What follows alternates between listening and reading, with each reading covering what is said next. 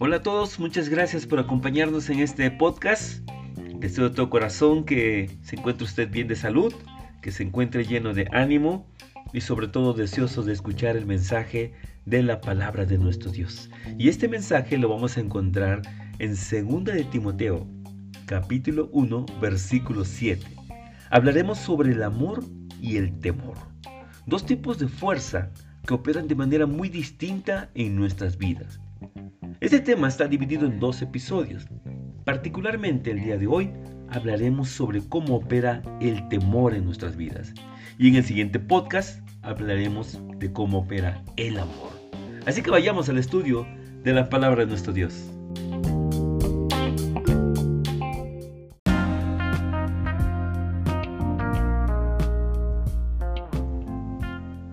El versículo de referencia lo encontramos en 2 de Timoteo capítulo 1 versículo 7 y dice la escritura, Pues Dios no nos ha dado un espíritu de temor y timidez, sino de poder, amor y autodisciplina. Amén.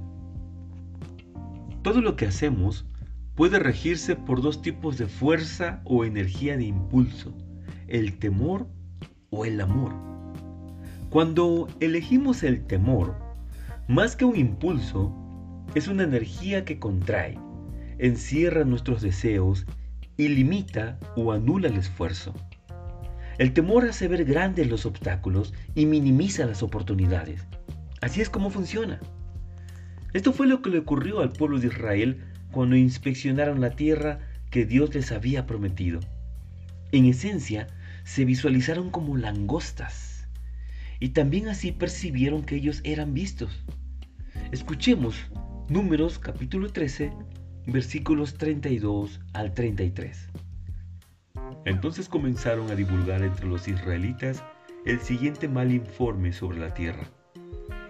La tierra que atravesamos y exploramos devora a todo aquel que vaya a vivir allí.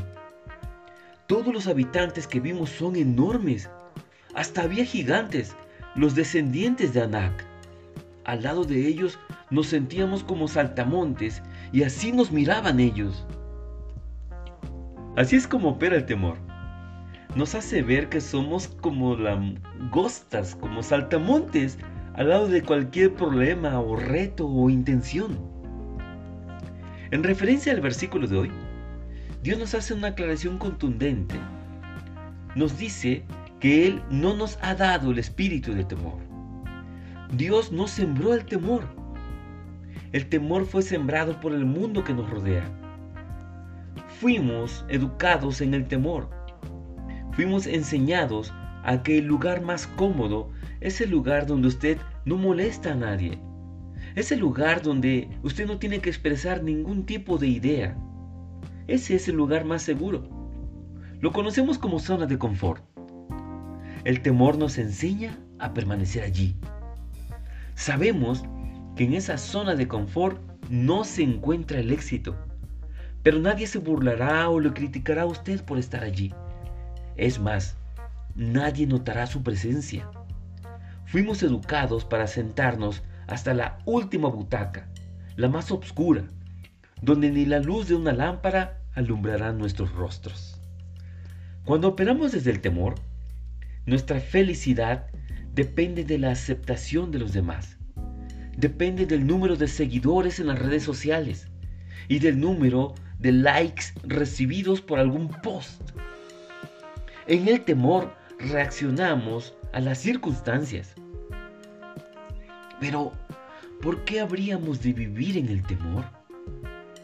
Dios nos enseña que siempre será mejor confiar en Él que depender de lo que establezca el hombre. Vamos a cerrar el tema de hoy con este proverbio, capítulo 29, versículos 25 al 26. Si tienes miedo de la gente, tú mismo te tiendes una trampa. Pero si confías en Dios, estarás fuera de peligro. No busques la amistad del gobernante para que Él te haga justicia. Mejor confía en Dios, pues Él es justo con todos. Amén.